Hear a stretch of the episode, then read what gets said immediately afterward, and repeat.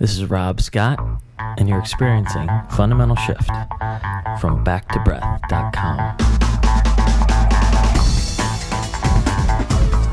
Hello, everyone. Today's talk is called Nested Duality, and what we're going to talk about is really trying to find what duality means. And it means a lot of different things, so we'll sort of simplify that down to a core understanding of what duality means. We're going to talk about good and bad because they're involved in uh, sort of the opposites of duality and how we get attached to things that we prefer. We're going to talk about how, as we evolve through our you know different stages, we can sort of relate to good and bad in different ways. We can become less and less attached to them, and that really begs us to sort of learn about a non-dual mind or a mind free of judgment and free of attachments, and what that state of mind is like. And then we're going to talk about how nested duality is actually getting caught preferring that non-dual mind and that that is sort of an illusion where we're back into the good and bad mindset except we don't see it that well because we're arguing for non-duality. So uh, nested duality is very important. It's something that a lot of people trying to expand their mind and learn about get caught in and it's just uh, a neat little talk that i think is uh, can be helpful. So let's get started if you look up dualism in Wikipedia, if you look up duality, first off, there's a lot of different uh, definitions for that as far as mathematics and different, you know, whether it's philosophy we're talking about or whether it's morals and all that. But if you just look up dualism, it's basically a given domain of knowledge. Dualism involves the existence of two fundamental principles or concepts, often in opposition to each other. And then what precisely dualism then entails depends on the context anything that's in opposition to another idea, I guess, can be referred to as dualism. But some of the more meaningful ones, some of the ones that really affect our world today, are this play between good and evil, heaven and hell, right and wrong. Um, things like left and right. We can talk about that. We can talk about zeros and ones, on and off, binary computing, you know, just listing different sort of opposites but what really moves us as people and behaviorally is this is this attachment to good and evil or good and bad, preferred and not preferred. And so that's really where I want to keep my focus today and you know just basically say the duality or the yin and yang of things is really this sort of sense of attaching to what we prefer and uh, trying to run away from what we do not prefer, don't like. So good and bad, really, to make it simple our first experiences with good and bad feel as though they're external to us. You know, we start and we feel like they're absolute, and in some way there's a good force and a bad force out outside us, and and that's really where we began with this concept of a of a good God and a bad devil, in in some sense. As we start to relate to good and bad, we may see in some circumstances that actually we're in the equation as well. These good and bad experiences aren't fully outside of us, but that our own interaction with them, our own choices, allow us to react differently to things that we find are good and bad. An event happens, and I realize that my attitude about that can change my perspective as to whether the situation is good or bad. I can decide to make things that are bad learning experiences as an example, and that can make them a little bit better. I can decide to be a victim, and I, that can make it a little bit worse in a lot of cases. So, as we start to relate to good and bad, as we're evolving and looking and learning, we realize that we can relate to good and bad in different ways. We start to see that good and bad kind of define each other, that they're different sides of the same coin. That in any situation, something good can come of it, and that's really only our perception. So we're much more responsible as we sort of take responsibility for our lives and stop acting like victims. We become responsible for how we perceive things as good and bad. So good and bad define each other. If we didn't have good things, we wouldn't have bad things. If we didn't have bad things, we wouldn't know what good things were. If everything were just the same, it would all be monotonous, right? And so that's another level of kind of like, wait a second. You know, I need these bad moments so that I realize when things are good sometimes good things can be misinterpreted and we realized that being late for that meeting ended up making us not in the building that caught on fire or something so things that we think are bad can end up good so we can be mistaken about good and bad as well ultimately we realize that good and bad are judgments, that there are perception of events. And so this begs us to sort of learn about a non dual experience. If I can start messing with what's good and bad in whatever way, and there are things that I'm going to never prefer. I'm never going to prefer, you know, accidents to happen. I'm never going to prefer uh, pain necessarily.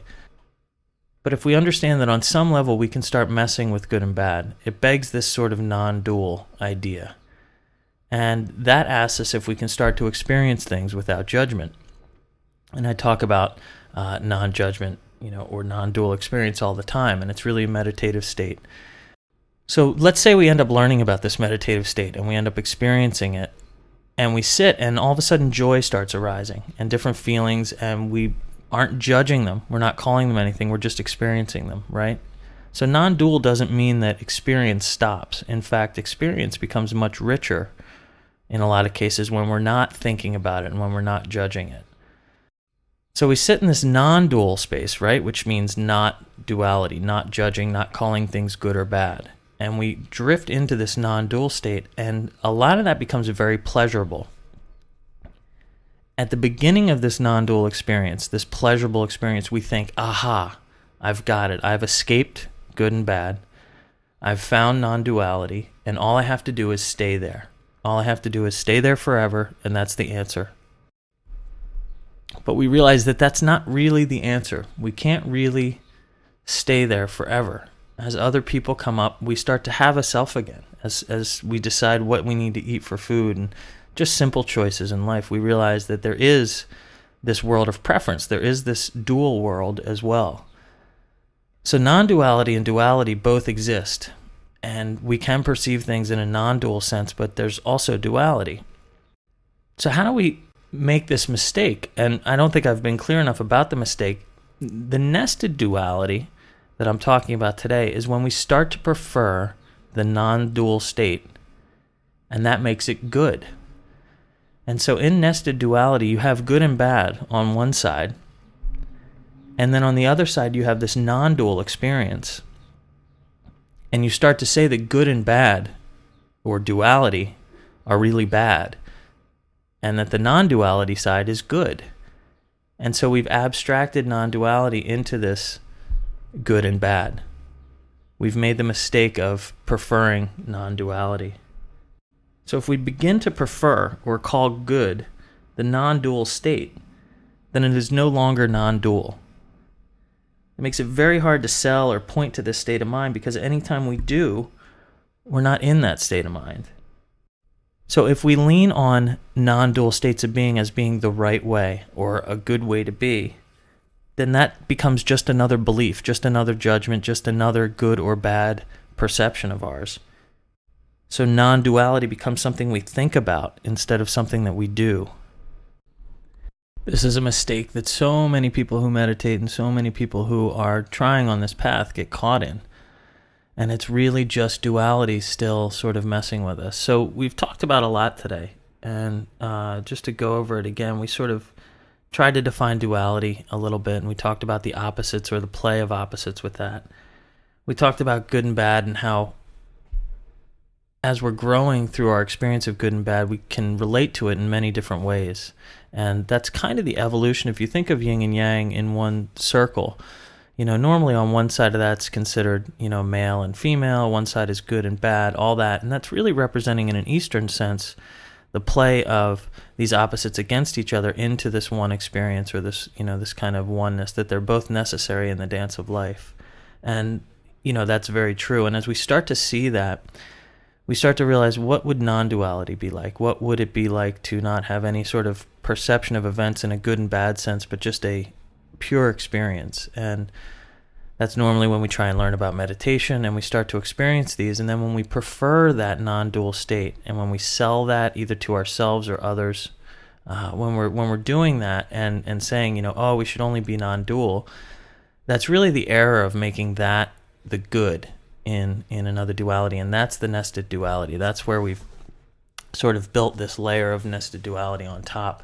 And so our practice is really that we must endlessly kind of watch for this preference. And um, I don't want to make it hard. It's not hard, but you know, as as we come to these things, we'll be alerted to what we're attached to, and just to always sort of allow these things to fall away and to drift back into a place of non-duality is a really freeing uh, way to be. And so, but it's also very important to not get caught with that preference and start to become opinionated and, and sort of stuck in a belief on that.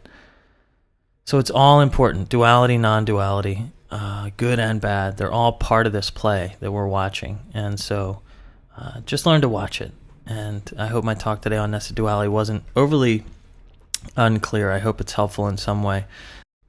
As we grow, it's great to learn to relate to good and bad differently. It's great to learn about non dual states.